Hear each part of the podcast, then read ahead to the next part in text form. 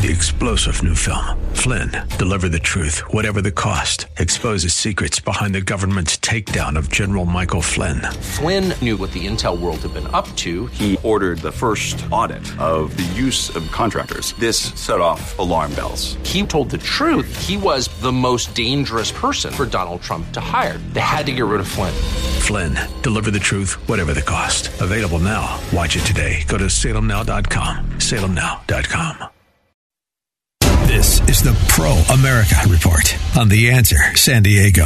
Welcome, welcome, welcome. Ed Martin here on the Pro America Report. Great to be together. I have to tell you, this may be the most important segment that I've done in a long time because I'm going to explain to you right now, in less than 10 minutes, what you need to know about how we are watching the acceleration of this country, this nation into a very dangerous zone. And it's not the one, it's not the one over racism, the stupidity of the racism claim. It's not even the wokeness stuff. It's not any of that stuff. That's all bad culturally. It's all terrible that we have leaders like Joe Biden who say the white supremacy is the great threat. It's horrendous that we have uh, the media, big media, willing to back up these great hoaxes, whether the Charlottesville Fine People hoax or the drinking bleach hoax or any of the hoaxes.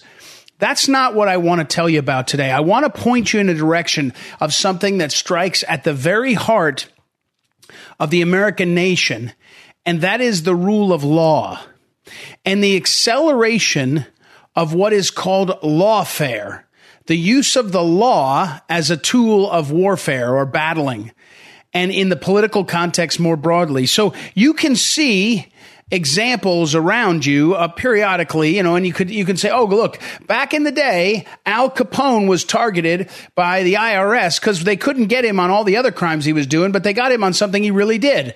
Well, that doesn't sound too bad, right? We Al Capone was a bad dude; he was doing bad things. Flash forward to the Obama administration and the IRS department under Lois Lerner was being used to target Tea Party groups. So that's what? Is that progress? under the liberal agenda, under the, the uh, left agenda, under the communist agenda. The pro- progress is moving from targeting someone who's a bad guy, Al Capone, for something he actually did, to targeting Tea Party groups because you don't like their positions. Doesn't seem like progress, seems like something much worse.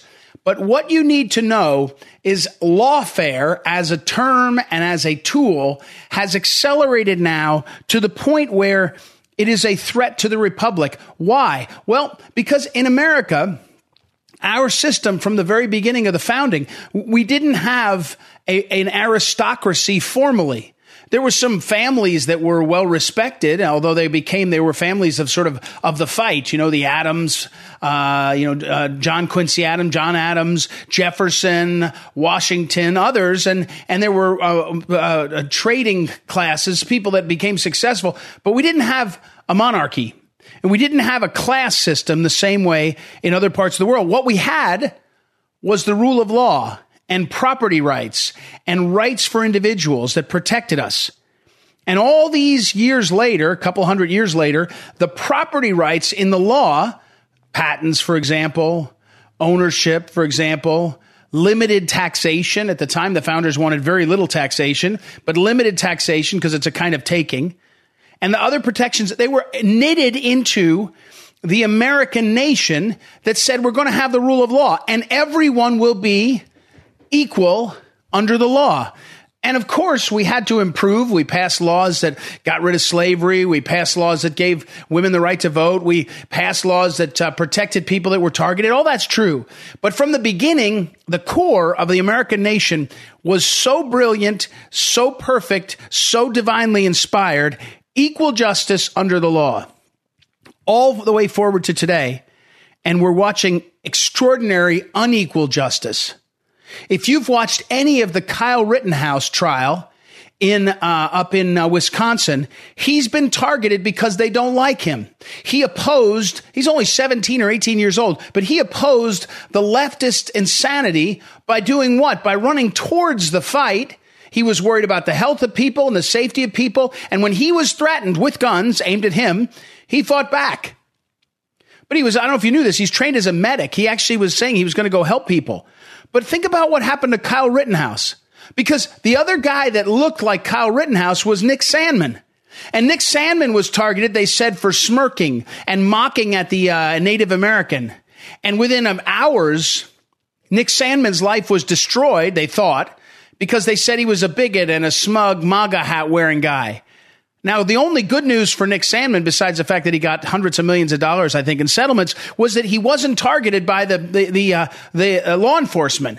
They didn't have a reason to do that. I guess if he pushed the Native American, he might have been on trial for assault or battery. I guess it would be.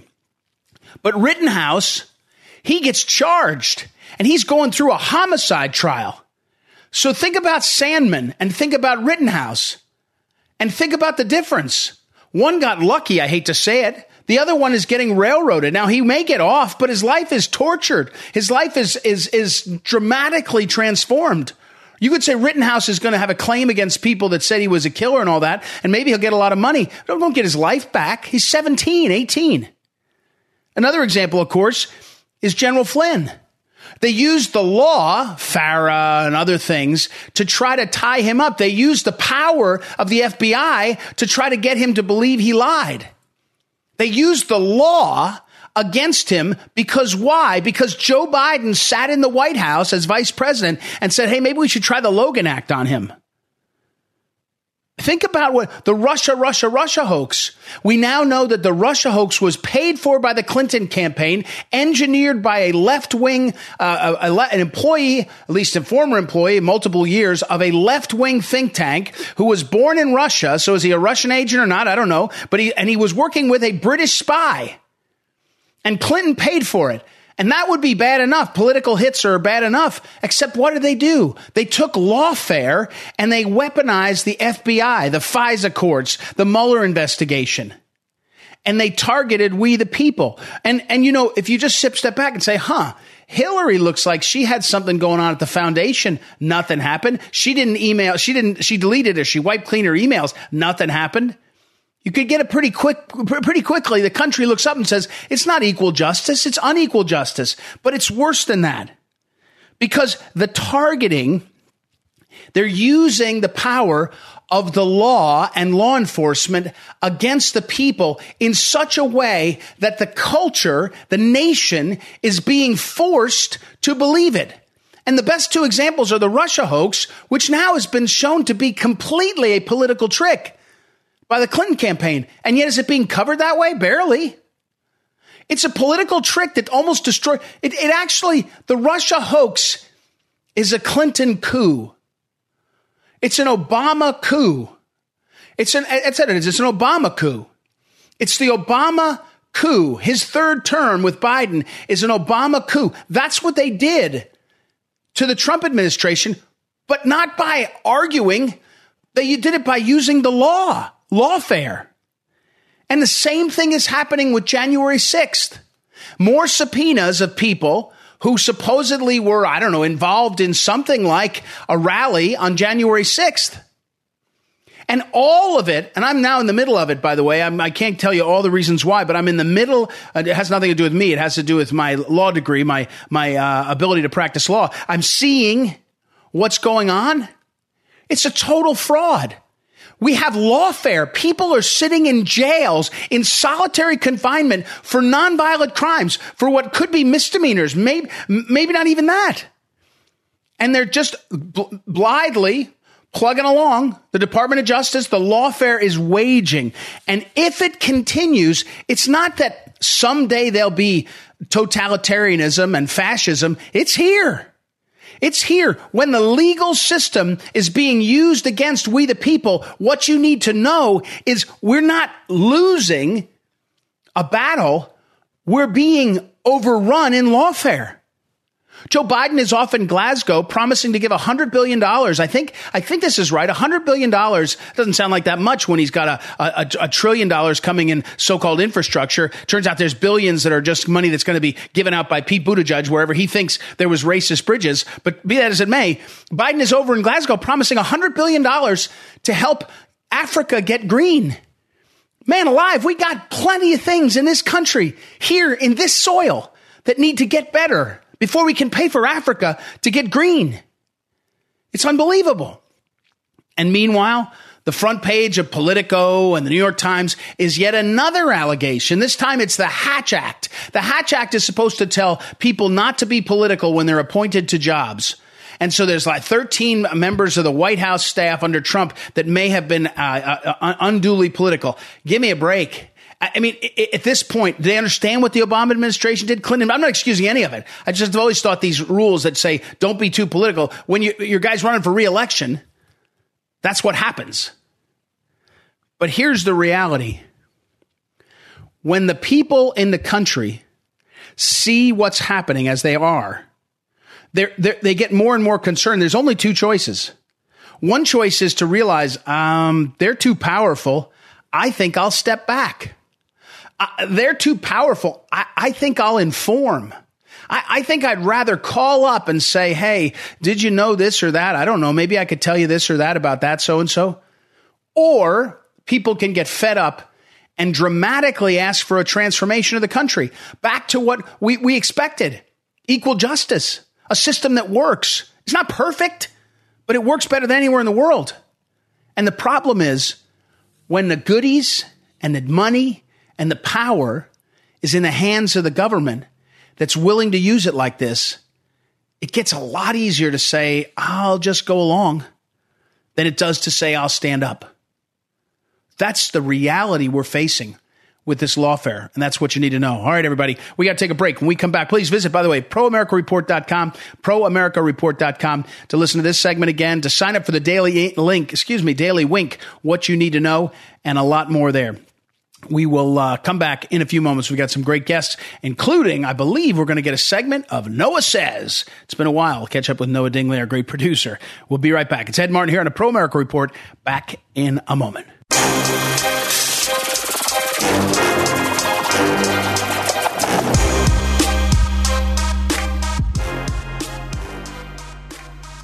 Welcome back. Ed Martin here on a Pro America Report. I've been looking forward to this interview for a while. I was sent in the mail a beautiful book. I'm holding it in my hands. It's a, it's a, uh, a larger, a large, I don't know what the size would be, um, uh, maybe 12 inches by 18 inches, and it's called 21 Steps Guarding the Tomb of the Unknown Soldier, produced by uh, Candlewick Press, published by Candlewick Press. It's an extraordinary text about the Tomb of the Unknown Soldier, and it's illustrated wonderfully. And the author is with us, Jeff Gottesfeld. He wrote it, and it's illustrated by a man named Matt Tavares. So, sir, first of all, welcome. Congratulations on the book. It's perfectly timed, as, as we talked about off the air, for this time of year with Veterans Day. But congratulations. It's really wonderful thank you so much. If you had told me that when I was 20 that I would one day write a picture book for children about the tomb of the unknown soldier, I would have I would have suggested psychological treatment, but here I am. well, good for good for you. Well, and let me ask you that. I mean, is your how'd you end up here? Did you are you someone who uh, I know that you're an author. You've done other things um, uh, for all different kinds of of things. I also I think I read you're from L.A. How did this pop into your world as something you wanted to write about and create? Well, some of it was a, a sort of a, a philosophical switch. I mean, when I was twenty. I like to write, but you know, my my my standpoint and attitude during the Vietnam War era about the United States yeah. military and United States institutions, it was skeptical at best. But you hmm. know, I grew up and I lived around America and I traveled and I, I met people from everywhere, and I lived in Europe for a while and met people who had, you know, lived behind the Iron Curtain when it was there, or who were doing everything they could to get out of, you know, to get out of China uh, to come here, and I, and I came to believe that, and this is true, that the United States military is an incredible force for good on the planet. It hmm. has been, and with that stance, it was possible for me to have a moment of revelation on Memorial Day in 2016 in the Los Angeles National Cemetery, looking wow. at a headstone there that said unknown, that I didn't know anything about the tomb, really. Wow. And I was a, I'd been an American Studies major in college. I didn't know who wow. was buried there, when it was consecrated, um, when the other unknowns came, uh, what it was all about, and certainly knew nothing about the tomb guards who are hmm. you know, men and women from all walks of life who are devoted to perfection in honor of the unknowns. We're again we're talking with uh, Jeff Gottesfeld. His uh, new book is called 21 Steps: Guarding the Tomb of the Unknown Soldier. It's really cool because I, I like about it. Actually, I think the title is kind of good, but in a way, um, what you talk about in here is who are the unknowns, you know, and, and meaning where they come from, how did it come about? And if you've been here, and you know, I'm from St. Louis, Missouri, but I now live in Northern Virginia. And so about a year and a half ago, I took my whole family and we went to Arlington Cemetery and we were going to, we went on a tour with a retired military man and he walked us around the place and he said, I'm going to bring you over here. And he said, I'm going to show you this. And we got to Tomb. I'd been to the Tomb of Unknown Soldier years ago, but he's an army guy. And he said, now, the guys that guard this, the guys that do this, are, this is a year and two years ago. he said these are spectacular men and women, and it's a really prestigious detail. It's you know it's an assignment, and in fact. Um, so I learned all about it, and then I see this book. It's extraordinary. So, um, but now, wh- what is it that you think the American people, readers, need? Why do they need this book? When you write something, you're writing for someone. Why do they need it? You, is it because you want to get them moving from where you felt you were? Like, hey, I'm not. I'm a little indifferent now. I appreciate it. Is it perfect? Is it now we need it more than ever? What? Tell me about that sort of sense of this.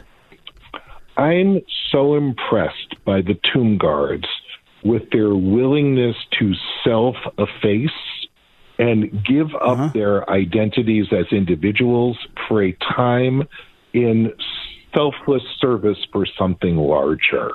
And I feel like our country has moved away from that.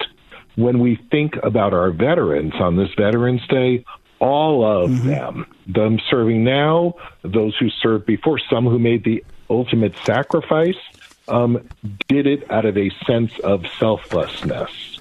And I am look, I'm the first person to embrace the you know, sort of values of, of much of children's literature today.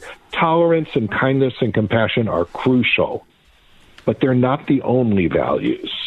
And values mm-hmm. like like honor and devotion and appreciation and gratitude and discipline and focus and reverence are also important. That's what my book is uh, again. For, we're t- for kids to yeah. we're t- again we're talking with Jeff Gottesfeld, who wrote this book, 21 Steps, and really created this book, uh, Guarding the Tomb of the Unknown Soldier, illustrated by Matt Tavares.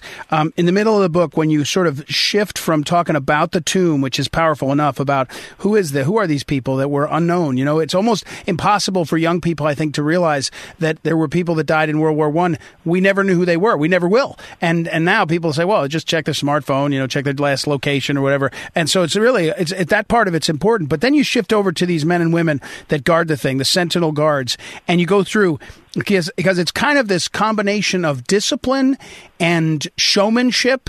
But as you point out, it's kind of lonely. For every one of these play times where there's hundred people watching, you're going to do this in the rain in the snow and you got to go out and and they and they do it over and over again and they all live together right they live together in this community right well, think about this. During the COVID time when Arlington was closed, there were no yeah. visitors to the tomb.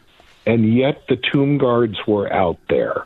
Um, they serve wow. in three. They serve in three reliefs of six soldiers each. They are 27 uh-huh. hours on and then off for two days. So when they are off, they are away from the tomb like any other soldier would be. During their time on, and I've been in the tomb guard quarters, they are there. They are focused. They are eating, sleeping, practicing, shining their shoes, getting ready, and critiquing each other's performances on the mat. Um, this wow. is the center of their world.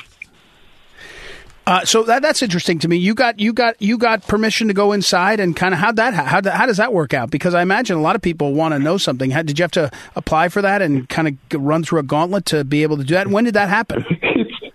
good to write a book about it. No, to be no Matt Matt, Matt Tavares, the artist, um, was able uh-huh. to visit while he was preparing his artwork, and it was super helpful to to him. Uh, um, for me, right. I didn't get to enter the Tomb Guard quarters until this past summer, after the book was oh. done, when I made a presentation there to uh, to a, a, number of guards, including including one, um, the sergeant of the guard, Chelsea Porterfield, who's doing a program with me tomorrow um, at the Wow. National Archives at 11 a.m. Eastern, Wow. which is going to be live streamed to uh, to school. Oh, great.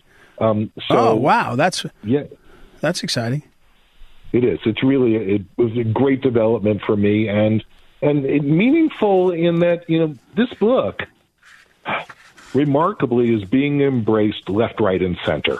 There's always, Yeah. you know, we're a big country. There's always going to be elements Yeah. um, who are who are fringe in either way. You know, my when you have Yeah. 330 million people, it gets really flaky at the edges. However, Yeah. the vast majority they're with us on this. Yeah. By the way, at the beginning of the book, uh, I should say there's the Sentinel's Creed, which I won't read except to tell people to. Uh, uh, the open is my dedication to this sacred duty is total and wholehearted, and it goes on. It's extraordinary. Um, by the way, I also was the image, and tell Mr. Tavares, it's a great one. Later in the book, you've you're, you've now talked about the uh, Sentinels and all. And then he's got a snowy picture, depiction of the tomb and the and the inscription on the tomb, which is "Here rests in honored glory an American soldier known but to God." It's wonderful, and the im- image of it in person is extraordinary. Um, so I got to ask you this: Do you know? I know one really famous, well, not famous, but a four-star general who was uh, one of the uh, Sentinel officers, or maybe maybe as a kid, right out of school. Are, are the Sentinels officers, or are they? The Sentinels are enlisted, and the officer that runs it, there's an officer that runs it, right? Is that right? Well, they are all they are all enlisted, um, and Okay. the sergeant of the guard, I believe, is was is non-commissioned. Uh, this is not Okay. my area of, of expertise, but because Okay. Chelsea, I know was sergeant, was sergeant first class. Everyone, Well, I'll tell. Yeah. enlisted. So, so, so I'll tell you this one, which will make right, left, and center. uh, Some on the left and center maybe uh, be interested, but uh, but on the right they'll be excited. Uh, the guy that I walked around Arlington Cemetery with was General Flynn, General Mike Flynn, who's a friend. But the big reason that he knew so much about it is his brother, who is Charlie Flynn, who's a four-star general in in the in Asia now. He's in charge of all the American troops. He his first assignment out of school, he went to URI and was in uh, ROTC, was to be assigned to the. Um, maybe he did one short billet somewhere else, and then he was there for like two and a half years. And he still says, I remember General Flynn, Mike Flynn, saying to me, his brother still says it was one of the it was the, one of the best assignments he ever had. Just the the honor, the power of it, and that's um, and he talks about it all the time. In fact, I I'm going to send this copy of the book over to the to those guys because they it was such a meaningful thing. And for Army guys, you probably know this, and gals it's very very well military in general but very powerful to have to to for them it's a kind of anchor arlington is an anchor in a way itself but the tomb is especially It is, and and it's it's nearly impossible to become a tomb guard. The testing Yeah. that you must t- succeed at to do it, and Yeah. the ways you can get bounced out along that testing. I mean, there have only been. You know, well, I think there have been less than 700 tomb guards since the guard was inaugurated. And lest we pat ourselves on our back too much, the guard was inaugurated because not long after the tomb was consecrated, people used to go up there and picnic because the view was beautiful. and and Wow. uh, no, and we and, uh, and we we had and, you know beauty and and honor and reverence needed to be restored to the place. So you know, it's the same thing all over again. It's not. This isn't the same. This isn't the same, but it is. Uh, you reminded me of the criteria. Um, and we're talking again, uh, and I've got to wrap it up. Jeff Jeff Gottesfeld is the author. Twenty One Steps, illustrated by Matt Tavares, guarding the tomb of the unknown soldier, and available anywhere books are sold to, too. But I was just thinking, by the way, uh, the the Swiss Guard at the Vatican, they have a similar thing. You can only get in if you're a certain height. You know all these kinds of rules, and it's very elite thing to be. And they they just basically march and I don't know guard the bronze door in, in the Vatican somewhere or something. But uh, anyway, so that's just was thinking of you there. Well, the book is perfect, especially for Veterans Day, but also for people that appreciate the military. As you said, somehow it's transcending right or left. It's just hey, this is us, and that's really cool. So congratulations again. Thank you so much. It was an honor to write it and to be with you. All right. Jeff Gottesfeld, the author again of 21 Steps, Guarding the Tomb of the Unknown Soldier. His illustrator, Matt Tavares, also extraordinary work. And uh, again, Chad, uh, excuse me, Candlewick Press. I might have misstated that earlier. Candlewick Press. All right, everybody, we got to take a quick break. We'll be right back. It's Ed Martin here on the Pro America Report. Back in a moment.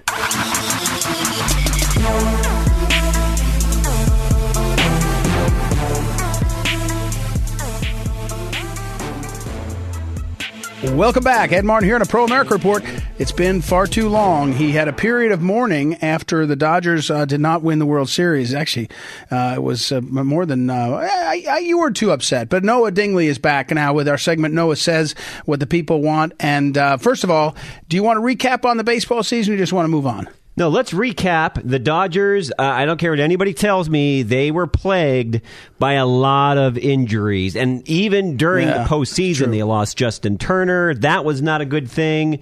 And they lost Max Muncy. So am I get, making excuses? Well, maybe a little bit. But I think had they been at full strength, they definitely would have gone a little bit further. But hey, the Houston Astros did not win. That's all that matters to me with all of their shenanigans. So, you know, God bless the Atlanta Atlanta Braves for going well, all the way. Uh, but let me ask you, let me ask you a different question about this though, because when the season ends, like the the St. Louis Cardinals, my team, they had five Gold Glovers, by the way, five, amazing, and uh, and they had, but they let they had to let a couple guys go. They they let go uh, Carlos Martinez, who'd been kind of uh, a soon to be star for about a decade, and then um, they had.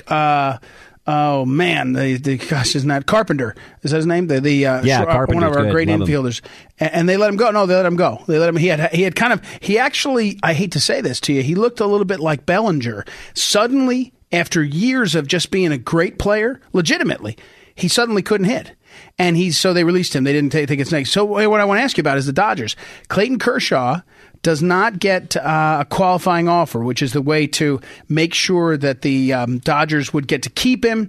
If they someone else grabbed him, matched an offer or made a better offer, they'd get a, a draft pick. So, uh, is this uh, are the Dodgers about to move on? Some of the old guard are going to go get moved out.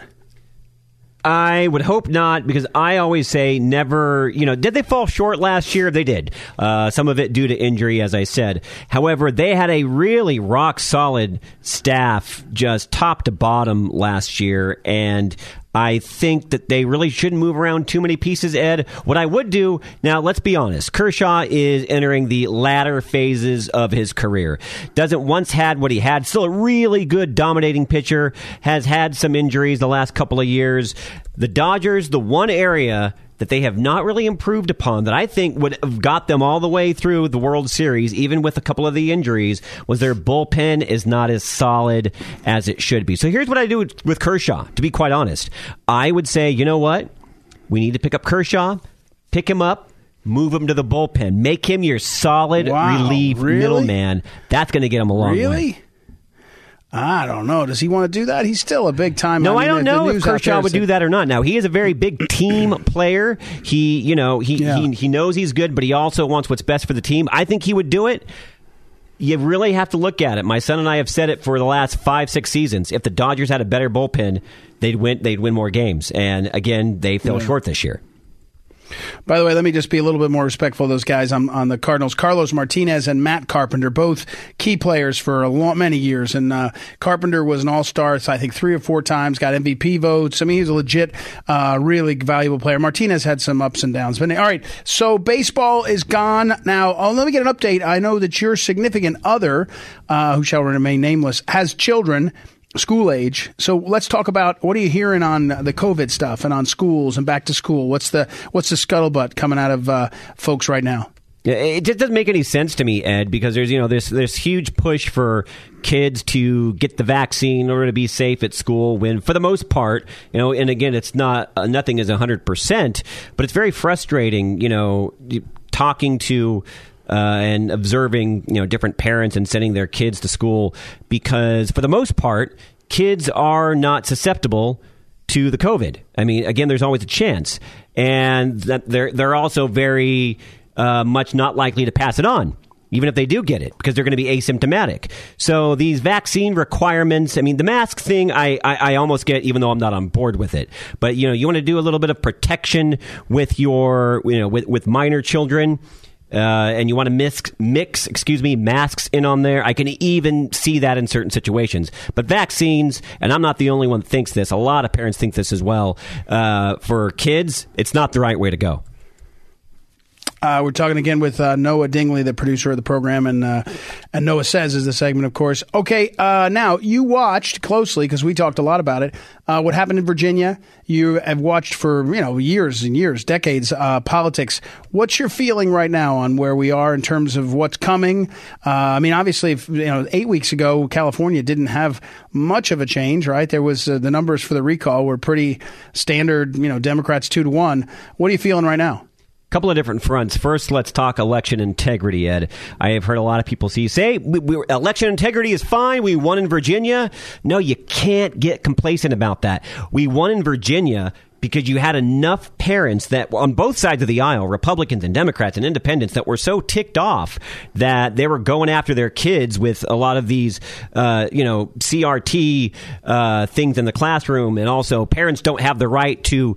Um, uh, you know, speak out about what is being taught in the public school system for their children, the parents said, no more. We're not doing this. So we had a huge turnout to be able to win the governorship of Virginia. But you can't say that fixes the problem. We have to have election reform across the board, across the country, if we're actually going to have legitimately done elections. It, it, and it's actually a good thing. One thing that I really don't understand what happened, give me your thoughts on this, it was a big win yeah. for Republicans. You know, d- despite everything that was going on, we finally had, a, I think, the biggest win that we've had in quite some time. And then what are the Republicans in Congress do. Huh. They say, let's give Biden the infrastructure bill. That, for me, was the biggest slap in the face that could have possibly been done by these RINOs. and I would never vote for any of them if it were up to me. Well, and I look, I think that, first of all, um, the frustration of uh, the conservatives, I'd say, or the you know the the um, patriot uh, group, uh, you call them MAGA or just call them patriots, whatever. At that conduct is uh, is you know real. Um, now What's interesting about Virginia, the Commonwealth of Virginia, you look at the numbers. MAGA voters turned out in, say, rural counties. Uh, uh, Youngkin, the, now the, the governor elect, he, he got better performance in some of the counties than Trump did. Um, he did better in some of the collar counties uh, than than Trump had done. Obviously, he did better with moms and all this kind of stuff. But what what I thought the lesson, and so when the when the swamp goes and votes for that, 13 Republicans vote for it. There had already been 19 Republicans in the Senate that voted for it. You're right. The P- Patriot voters look up and they're like, "What? You just won. Why are you doing that? That, but that's just because people don't realize the swamp is the swamp.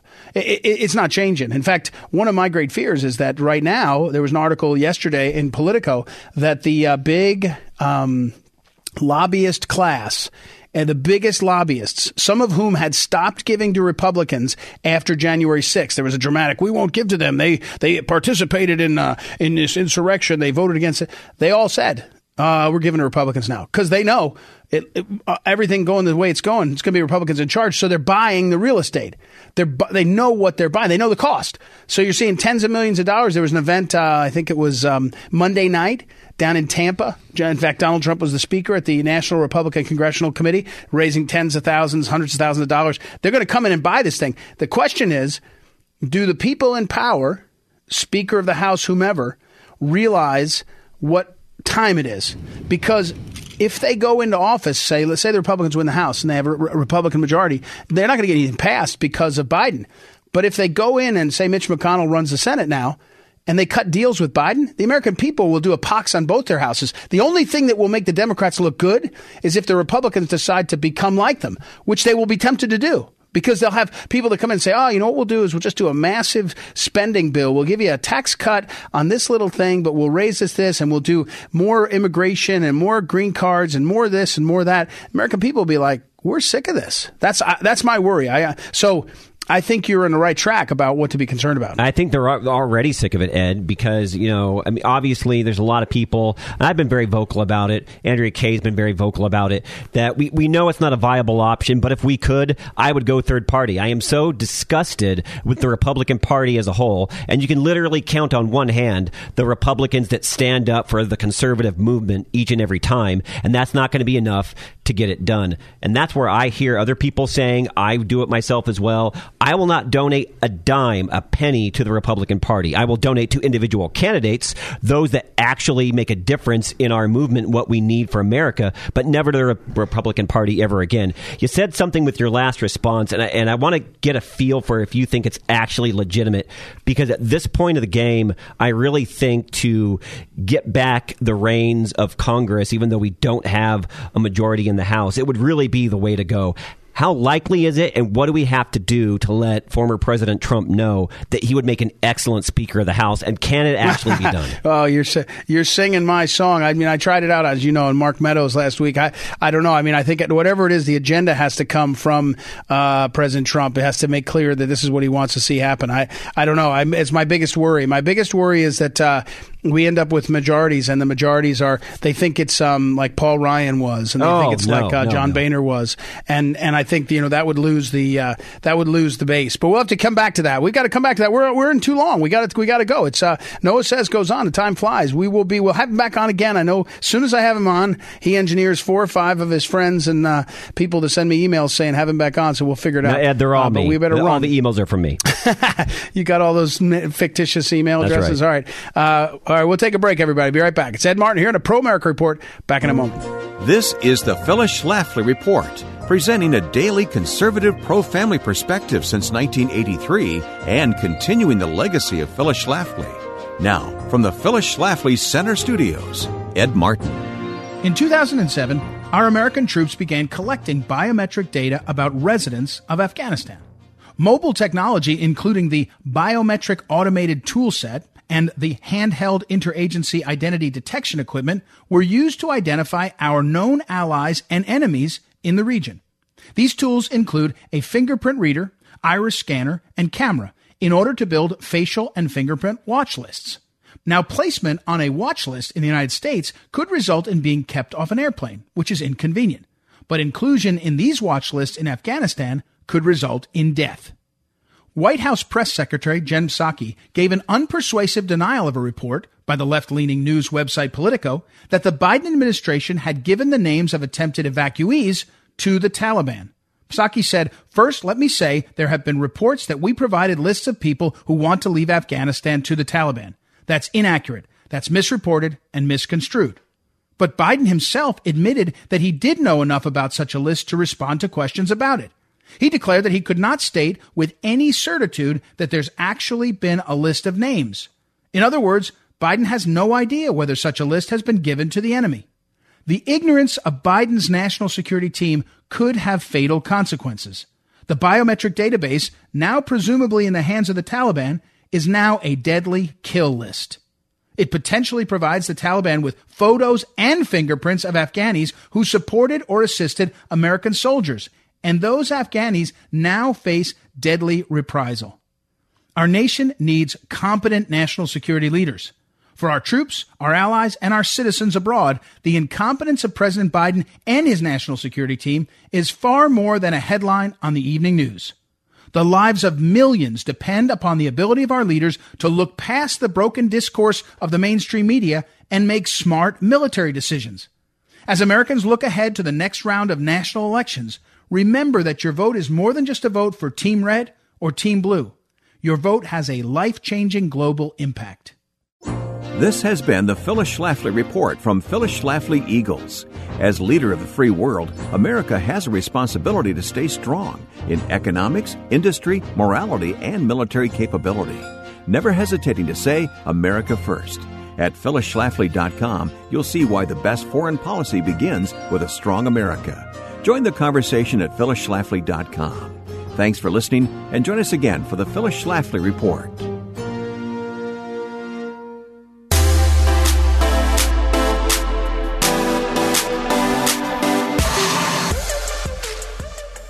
Welcome back, everybody. Welcome back. It's Ed Martin here in the Pro America Report. Hey, let me wrap things up. I just got a minute. I got a couple minutes here. Let me wrap things up by running through a few things. I got some uh, comments from everybody. So let me do this. Um, first of all, I, I tell you all the time, if you go to proamericareport.com, click in through there and sign up for the daily email, the wink. It comes in Monday through Friday.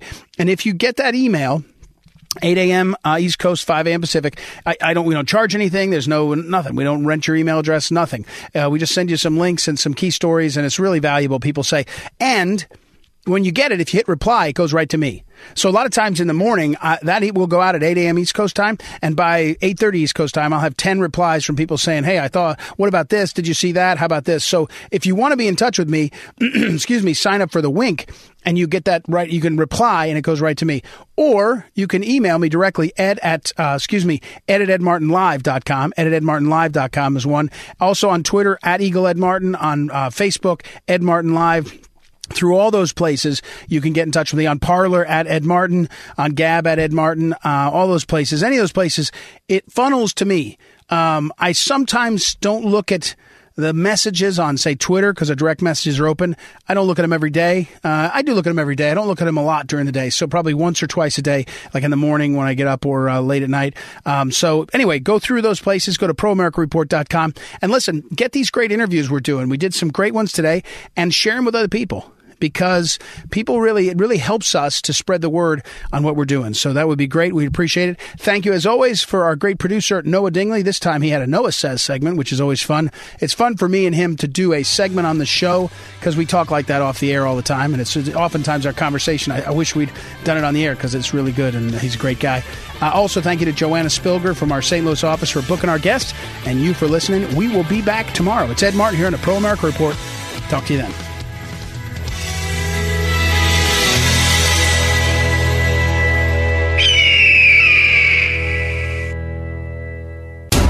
Is the Pro America Report on The Answer San Diego.